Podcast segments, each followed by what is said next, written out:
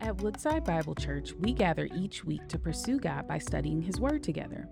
We all have questions, and we're all looking for the answers. But sometimes, navigating the answers to cultural issues through the lens of the gospel can be challenging. Join us for our Asking for a Friend series, where each week we'll answer tough questions and provide you with gospel centered answers that you can share with a friend.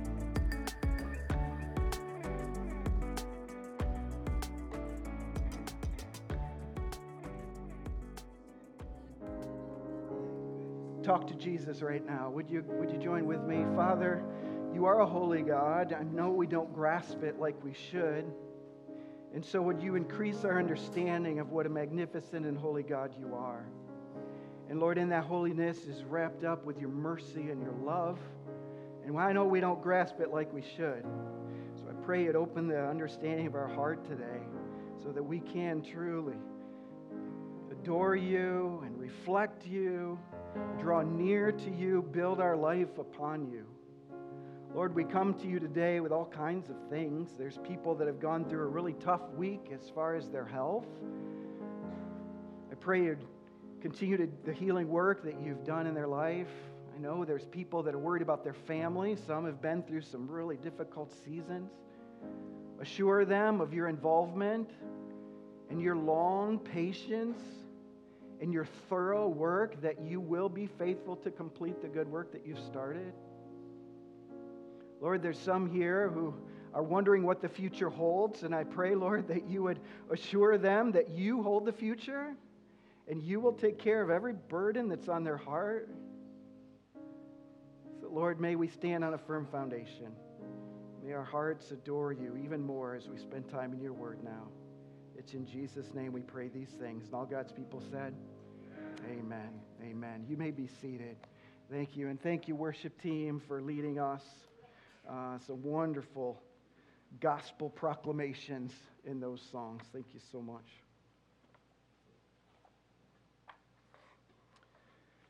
Well, these next three weeks are going to be a lot of fun as we study God's Word together because we've set aside these last three weeks uh, or these next three, I was going to say the last three weeks of the summer. Oh man, surely we've got more than three. Uh, but these next three weeks of the summer to answer some questions that you have asked.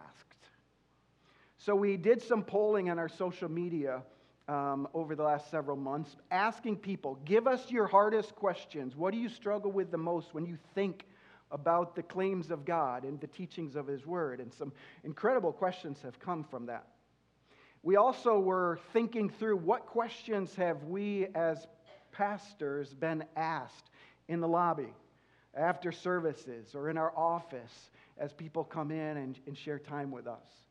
And we've compiled some of those. We took them to the Lord, held them up to Him, and said, Lord, which ones do you want us to address? Uh, so we're going to address three of them. Um, I'm going to answer one today, at least give you some understanding of, of how we can make sense of this.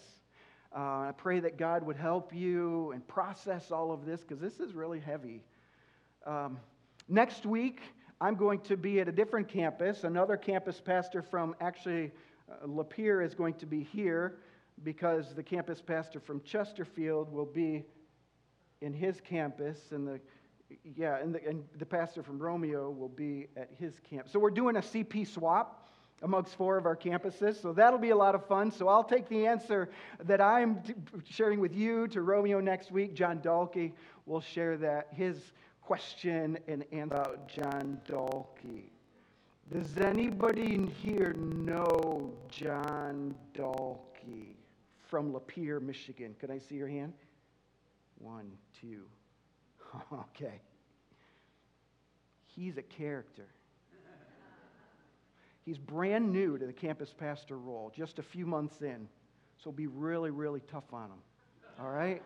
So here's, here's a bit of his story. This is how he shared that with us in a group. Some of you were there. It was a dinner event, and there was, I think, four or five of us campus pastors that had mics, and we are going to share a little bit what God was doing. And John was brand new. And so Pastor Chris Brooks asked John about the beginning of his experience as a campus pastor in Lapeer. He said, Well, Pastor, it's really interesting because I was born and raised in Lapeer. And I never dreamed I would ever be a pastor of a church. He was the son of a pig farmer, and he just assumed he'd just grow up and continue to follow in the steps of his family. But about 13 years ago, God prompted his heart to invest his life into eternal things. And, and he actually joined the staff of our Lake Orion campus. And he started as a student pastor. And then, maybe four or five years ago, he took the role of the outreach pastor in Lake Orion. In fact, God used him in the school shooting um, in that region just, what was that, a year ago, two years ago? Uh, to really do a wonderful work of gospel uh, exposure in that time. He was a part of comforting students and gathering the community together, just used by God in an incredible way. So God has been doing this incredible uh, change in his, in his heart. Well, the role at the Lapeer campus opened up, and we needed a campus pastor. And so the leadership talked to John about John, would you be interested in going back to your hometown to uh, be a campus pastor at our Woodside campus? And he said, Not on your life. Who in their right mind would do something like that? They said, Okay. okay. Uh, and so we continue to pray and seek God's heart on that. And, and God led somebody else to that role, and they served faithfully in that role. And then a couple years later, that person sensed God's call to lead in a different role in Woodside, and that opening came up again. So leadership went to John Dalkey and said, John, would you pray about serving as campus pastor in your hometown? He, he said, I'll pray about that. Long story short, God changed his heart and he embraced the calling. He's been serving in that campus for since about November, December. And so we, the, Pastor Chris asked him how that's going, and he said, Well, it's interesting because not a week goes by where now I'm back in my hometown and I'm, I pump gas or I'm working at, or I'm getting groceries at a restaurant. Consistently, people come up to me and say, John Dalkey, I haven't seen you in forever. What's going on with your life?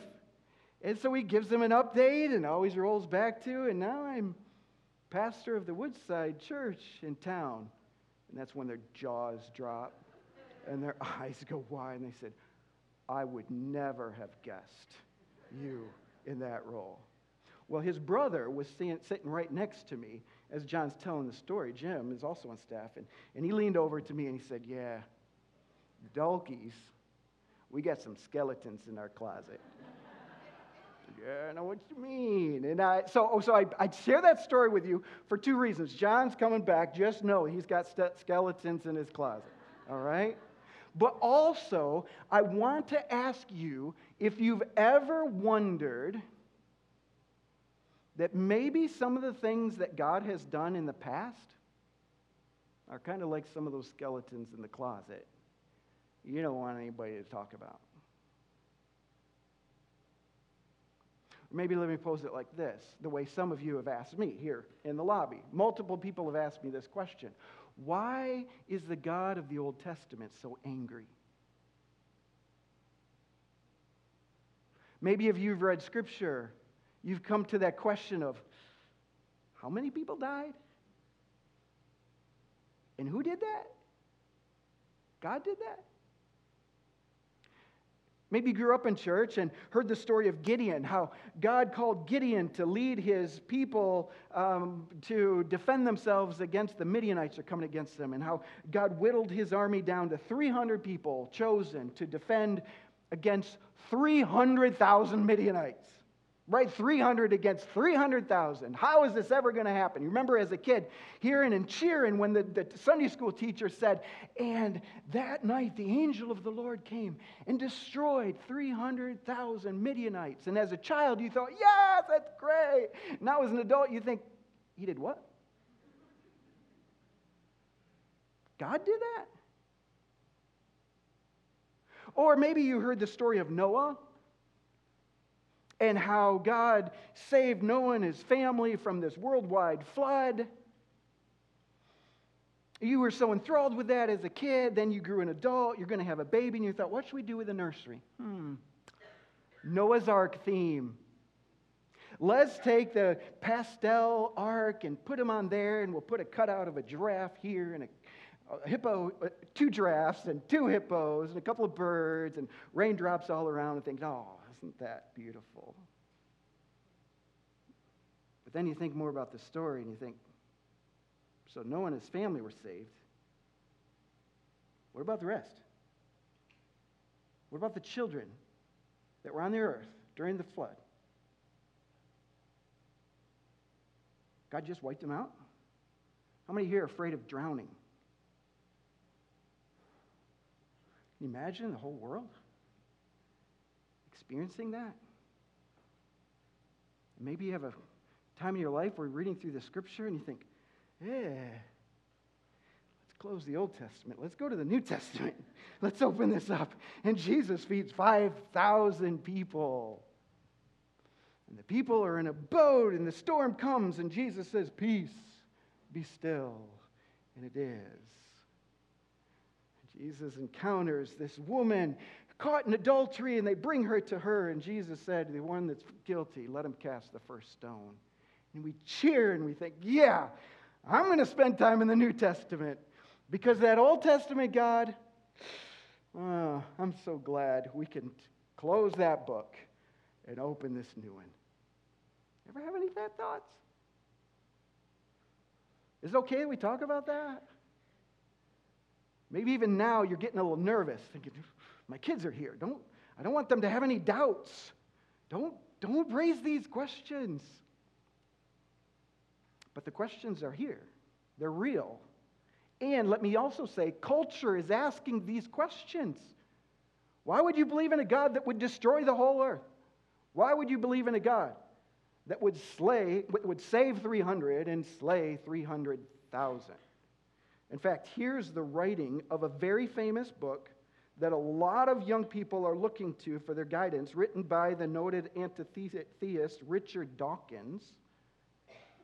And he's, he writes this The God of the Old Testament is arguably the most unpleasant character in all of fiction, jealous and proud of it, a petty, unjust, unforgiving control freak. A vindictive, bloodthirsty ethnic cleanser, a capriciously malevolent bully. Those are harsh words. And we certainly bristle when he says that the Bible is fiction.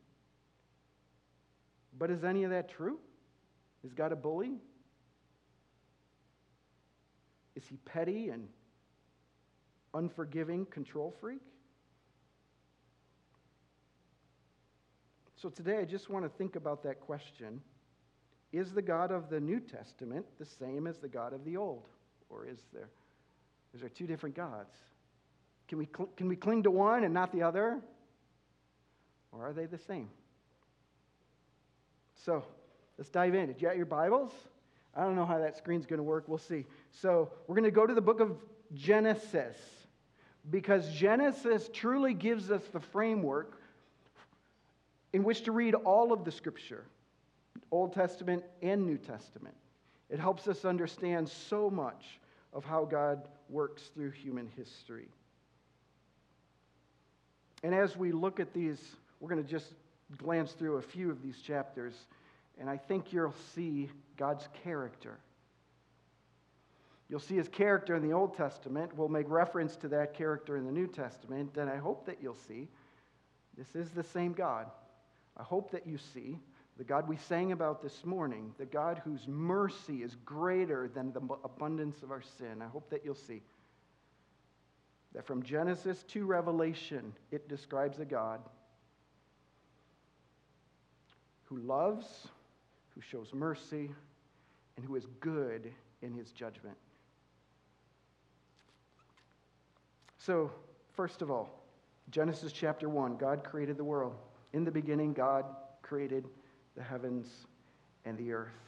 And in verse 22, we see that God's blessings reveal his love.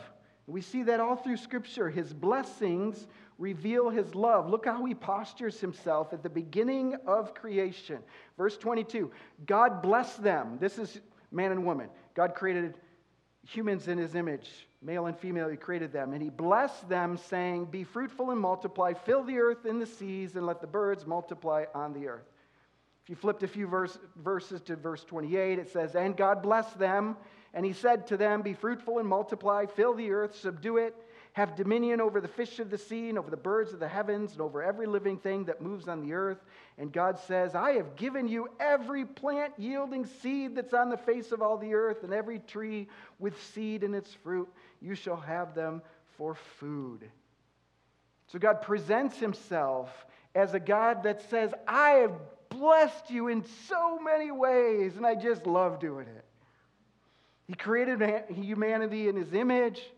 He blessed them, He gave them. All throughout this creation account, it's God's blessing and giving them. He created this habitation for humanity that isn't just utilitarian. In other words, it wasn't just this is all you need. He created it in a way that was very good.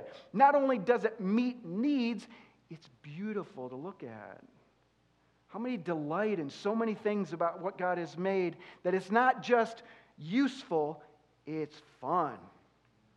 Food. God could have just given manna for all of time. What do you need to eat? Nutrition. Here's manna.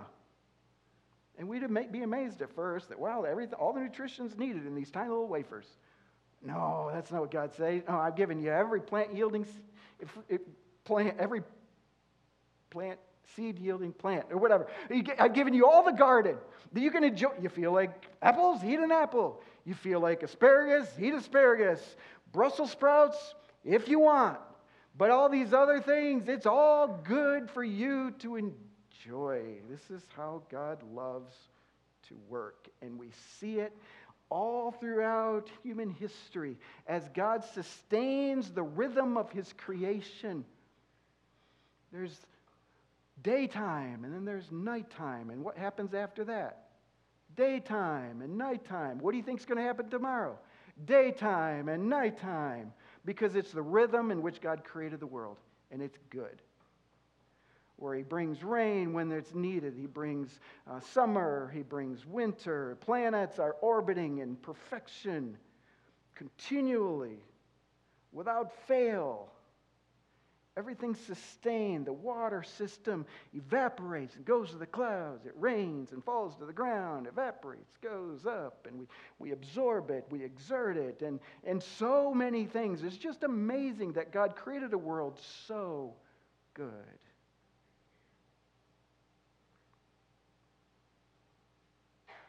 Whether you deserve it or not. Wasn't it Jesus that said, Yeah, it rains? Isn't that great? On people that deserve it? And people that don't. God allows the cycles of his world to continue to function whether you embrace him as God as whether you or whether you reject him as God. You'll notice that followers of Jesus don't get better weather than followers of the devil. That's not how God designed his world. Why is that? Because he loves to bless. He loves to bless his image bearers, whether they respond to his love or whether they reject his love. This, why is that? Because God is love. Let me say that again. God is love. That's what he enjoys expressing is his holiness through his love. Well, despite the love and blessings of the Creator, as you read through Genesis, you see that humans rebelled against this God of blessing and generosity. God had warned them if you rebel against me, then death and destruction will enter the world. And that's exactly what happened. They rebelled, destruction began to happen, and things quickly became terrible. People started accusing one another and going after one another. What was the second generation of humanity? Killed one another as Cain and Abel, and you know the story there. And it wasn't just Cain and Abel.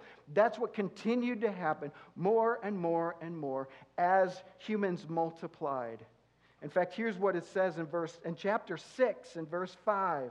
The Lord saw that the wickedness of man was great on the earth, and that every intention of the thoughts of his heart was only evil continually. Now the earth was corrupt in God's sight, and the earth was filled with violence. That's chapter 6.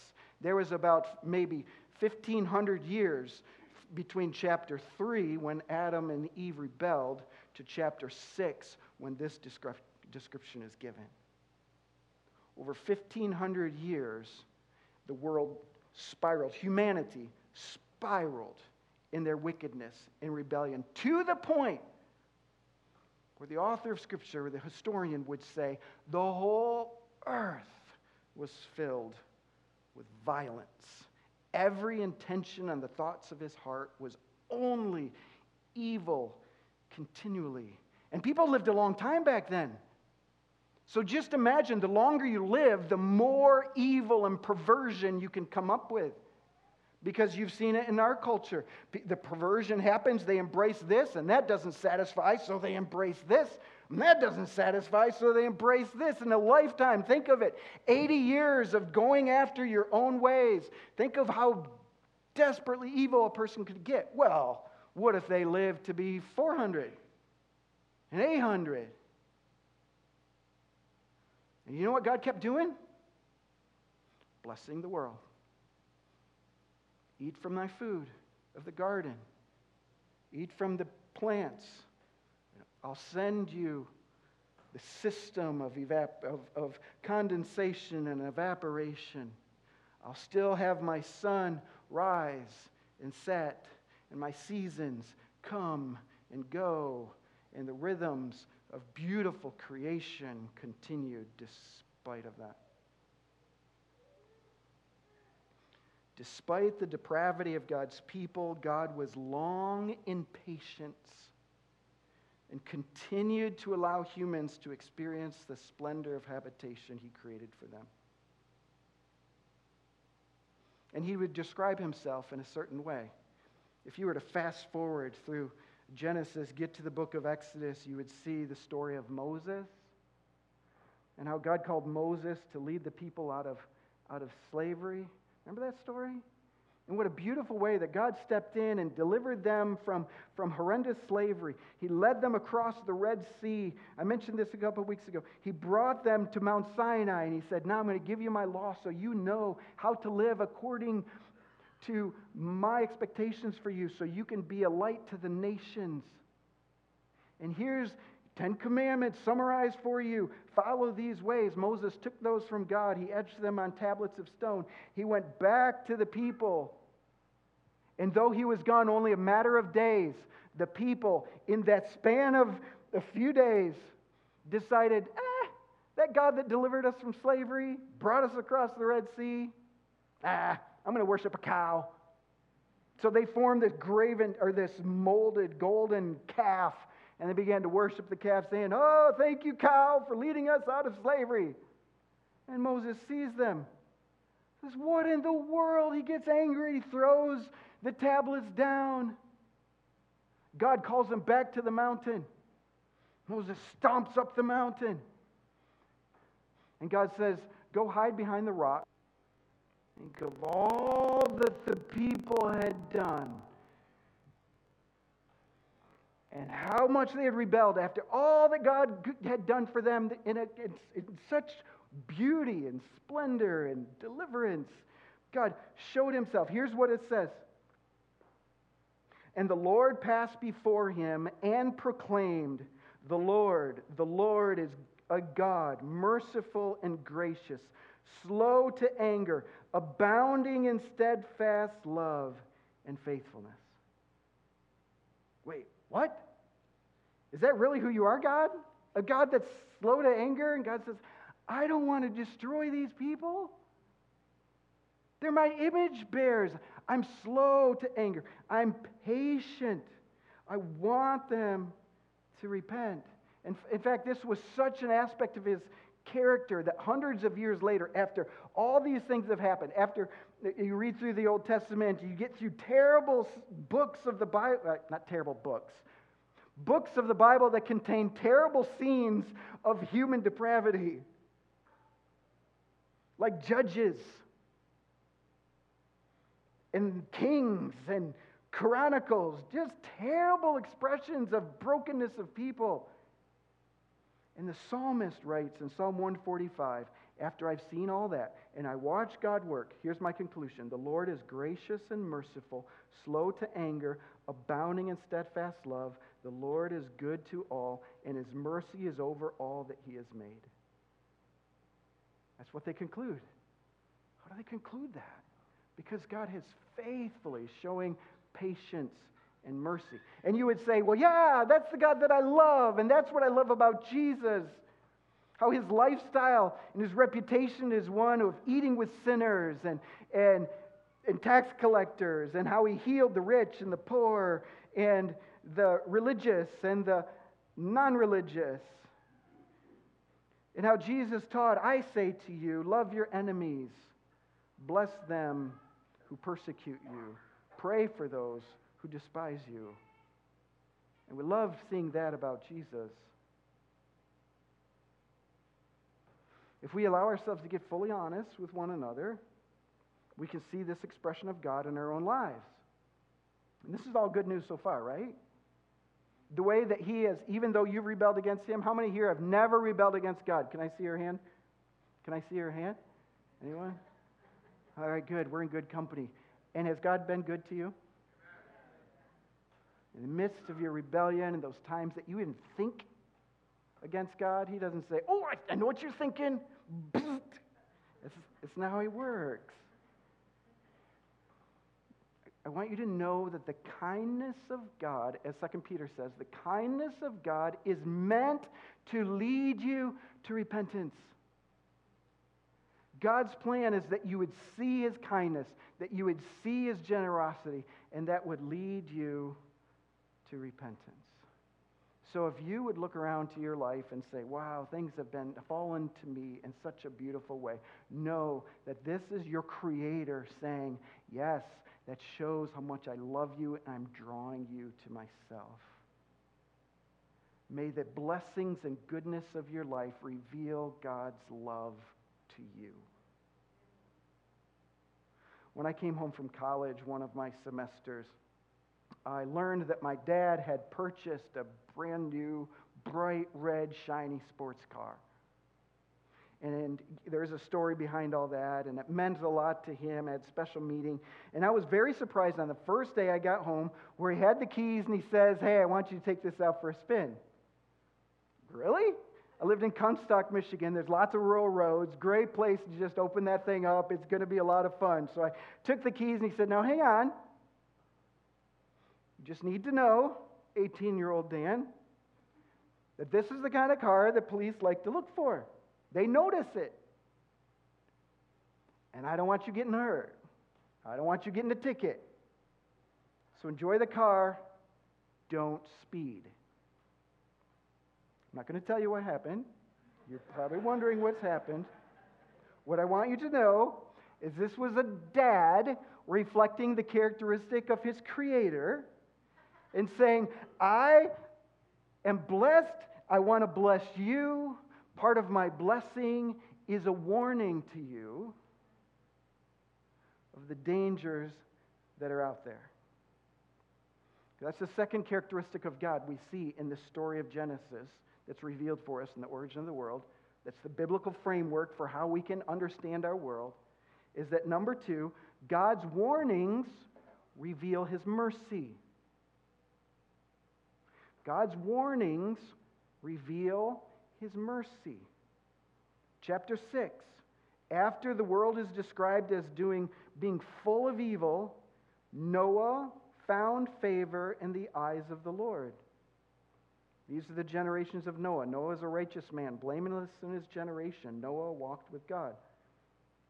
There was one, one exception to this description of, of humanity that had become so corrupt on the earth. That exception was Noah. And God desired to express his grace to Noah. So he informed Noah that his patience had run out. For 1,500 years, God was patient. Is God a fickle, eager to destroy kind of God? 1,500 years of patience? Is that fickle, short tempered, e- eager to destroy? No. But God did say this world needs to be cleansed. His patience had run out. He was going to cleanse the world, but he, he was providing for the remnant of people faithful to him a way of escape, a way of salvation. And so God gave Noah instructions to build a boat, build an ark. This was God's mercy in action. Humanity would have the opportunity to survive because of God's mercy. There's a New Testament reference that hints at this. 2 Peter 2, verse 5 says, God did not spare the ancient world, but preserved Noah, a herald of righteousness, with seven others when he brought a flood upon the world of the ungodly. Noah, a herald of righteousness. What was Noah doing, doing during those times of building the ark? Was he, hey, don't bother me, city dwellers, I'm building a boat? No, according to Peter, he was being a herald of righteousness. It seems that he was given the task of sharing with the world this opportunity to escape God's coming judgment. So, for 50 years, explaining to people that God was providing a way of escape. That God, because of his holiness, was going to bring a cleansing, and because of, um, because of his mercy, he was providing salvation. An opportunity for, to, for anyone to respond to God's mercy, to salvation. And this would be true of the God of the Old Testament. Consistently, if you read carefully the Old Testament and you see the times that judgment comes, it consistently comes after a long season of God's warning that if you don't change, if you don't repent, judgment will come. Because his warnings reveal his mercy.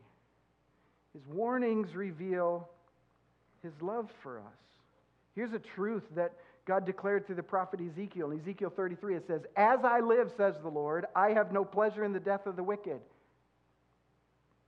Now, that phrase, as I live, declares the Lord. In other words, you can't make a stronger statement than this. God, the greatest of beings, says, As I live, on my word, I'm telling you, I don't have pleasure in the death of the wicked, but that the wicked would turn from his way and live. So turn back, turn back from your evil way. Because God is love, He doesn't desire that any should perish, but that we should come to repentance. We've seen we see this in the story of Sodom and Gomorrah. Right? We, we think of that as a story of God's judgment, but think about his mercy. Where for decades and generations they received the blessing of God and his prosperity, they continued to grow more proud and more abusive of their fellow man. They became more hateful and violent towards the poor. They became more perverse in their sexuality. And so God's patience run out. They weren't listening to his warnings. And if this would continue in this way, it could spiral just like it did in Noah's day to where all the earth was filled. And God, God says, No, I love humanity too much to let that happen. It has to be stopped. So, what did God do? Destroyed it. No, no, that's not the story.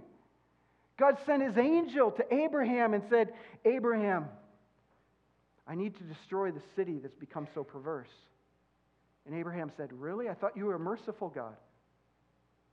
God, if there's 50 people that will repent, would you withhold destruction? And God says, Sure, I will. Oh, what about 40? If, if there's 40 people that will repent, will you save the city? Yes, I will. Oh, 30. Would you save 20? 10? God, would, if, I, if there's 10 people that repent, would you spare them destruction? And God says, Yes. It's as if He's saying, I do not delight in the destruction of the wicked, but in their repentance, yes, I'll spare them. So oh, Abraham went in and he proclaimed God's warning and proclaimed God's offer of salvation. And no one turned. And judgment came. Is it because God is a, a bully, eager to destroy? No. God is merciful, and He shows that faithfully through His warnings, as He does consistently throughout the Scriptures. And we see it in Jesus. All right? It was Jesus, Matthew describes him as coming and going throughout the world, preaching the gospel. He went everywhere, preaching repentance, warning of the coming judgment. This is Jesus. Jesus in John 3 says, He who believes in the Son has life. He who does not obey the Son shall not see life, but the wrath of God rests upon him. Jesus is the one that talked often of coming judgment. In fact, he spoke of hell more than he spoke of heaven. Isn't that interesting? Why is that? Because he is a loving, merciful God that doesn't delight in destruction, but it, that humanity would repent and turn to him because our Creator, the Father, Son, and Spirit, offers life.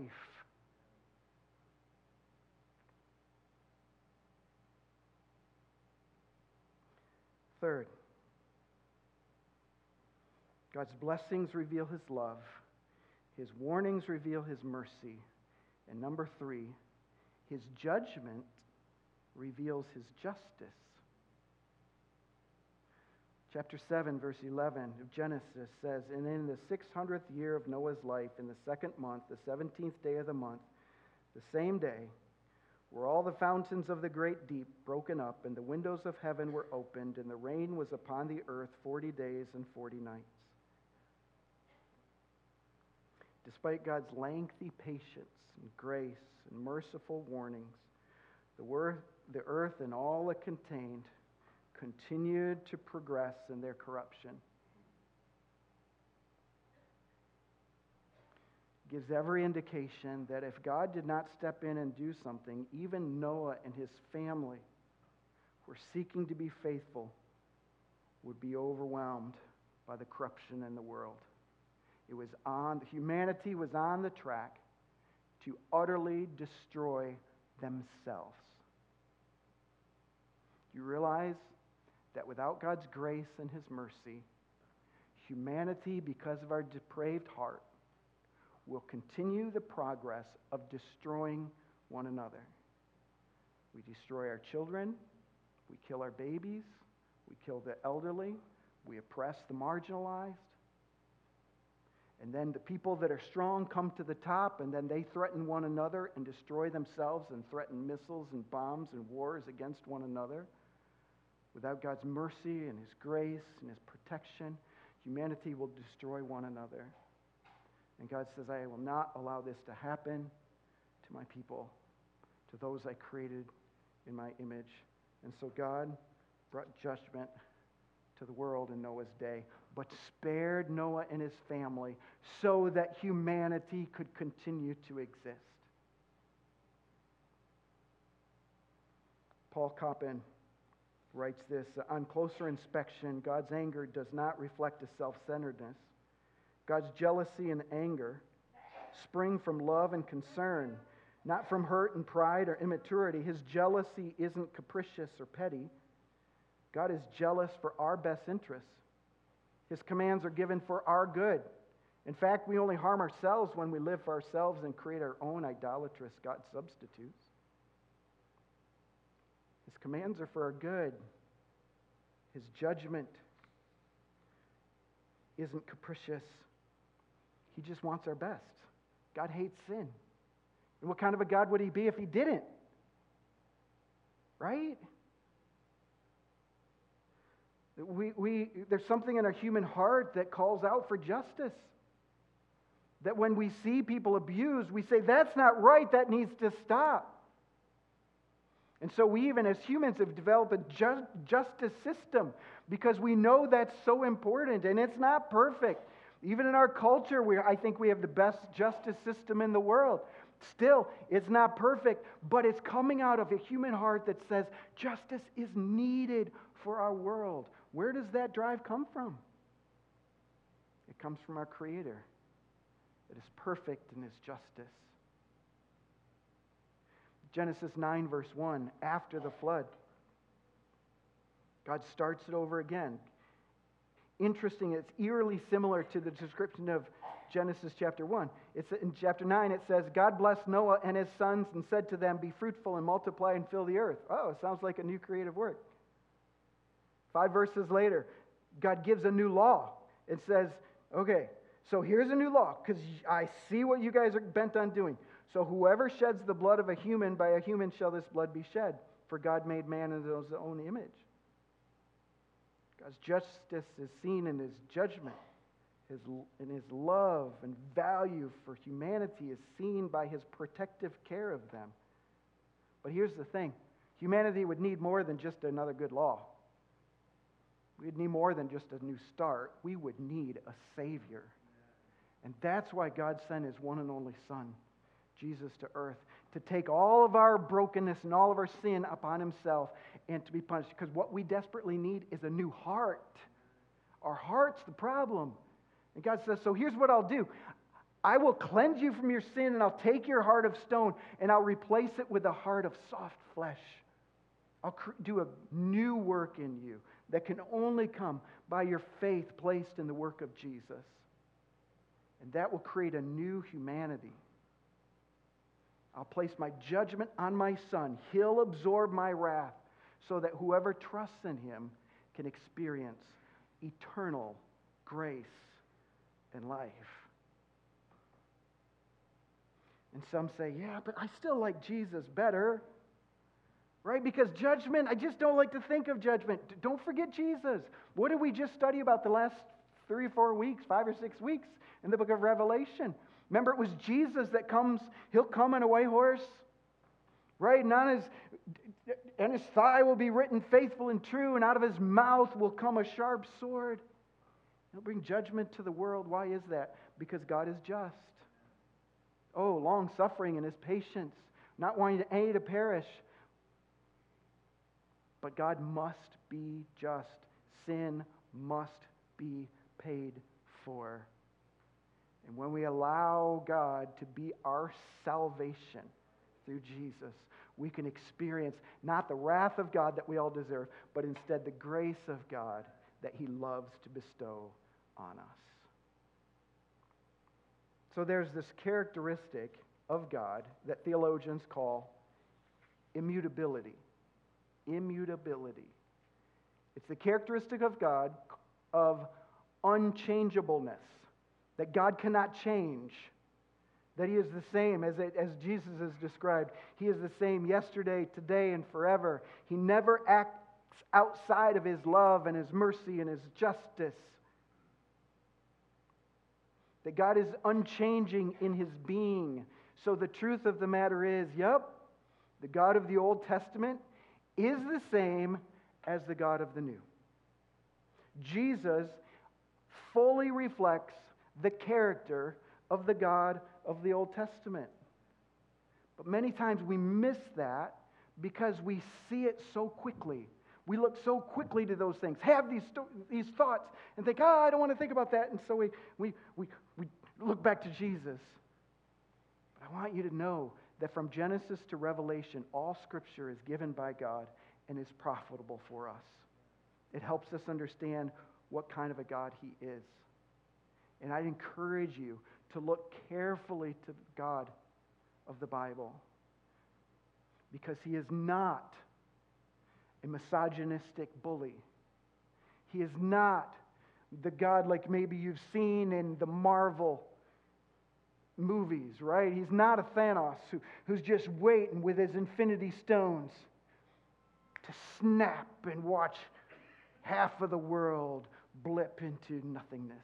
That is not a God that He is. No, this is a God that desperately wants everyone to come to repentance because He's created eternity for us to enjoy with Him. So carefully look at God of the Scripture, and you'll see faithfully a God who blesses us because of His love, a God who's merciful by giving us warnings, and a God who's a just God who's perfect in his demonstration of justice. I took this picture this morning. I think you have it. You have this picture that I sent you guys of my dog?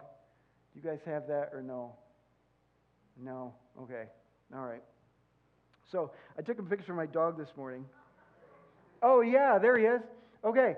This is his favorite spot in the house because there's enemies in the woods. He knows it. And so this is what he does he just stares out there, just waiting for those scary deer to come walking by. Or worse, those squirrels that will come and eat the seed out of our bird feeder. So he just sits there and stares. And you know what? Sometimes he drives me nuts. If Russell, just leave them alone. They're not going to hurt anything. Well, here's the thing about Russell he sees them when they're coming. He peers, he's looking carefully into the woods so he can rightly see what's really out there. And as silly as this illustration is, I, this morning in my prayer time, I said, God, would you give me those kind of eyesights for you?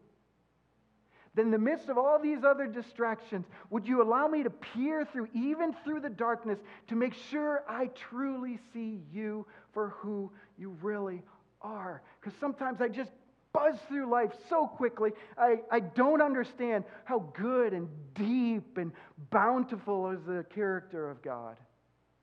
God, would you slow me down and allow me to peer carefully into your person as revealed in your word so I can delight in all that you are? Is God the same in the Old Testament and the New Testament? Yes, He is. He's good He's gracious, He's glorious, and He's great. This is the God we serve. Ruth, come on up here. I, I, asked Ruth if she would just lead us in a song that you know really well. You hardly need any help to sing it, but I felt like this would be a good song to just revel in the reality of who God is. Do you know the song Amazing Grace? How sweet the sound. Let's stand together. And let's just sing of this song. Let's revel in the character of God and all that He is for us.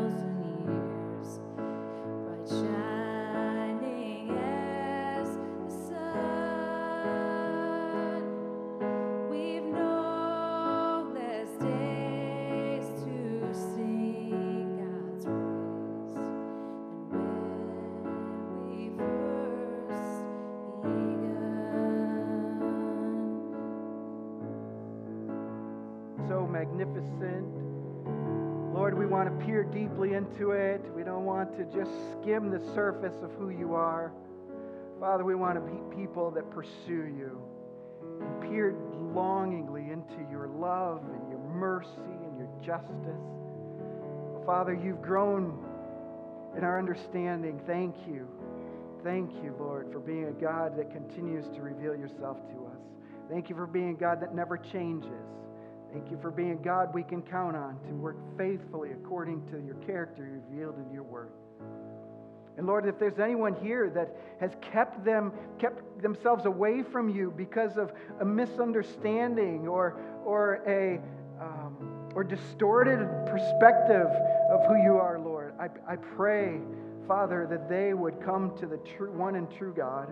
They would humble themselves before you, would receive your mercy, they become your child. So thank you for being a God that reaches out to us, that draws us to yourself. And may we welcome that invitation in our lives. All this we pray in Jesus' name. Thank you for joining us as we study God's Word together.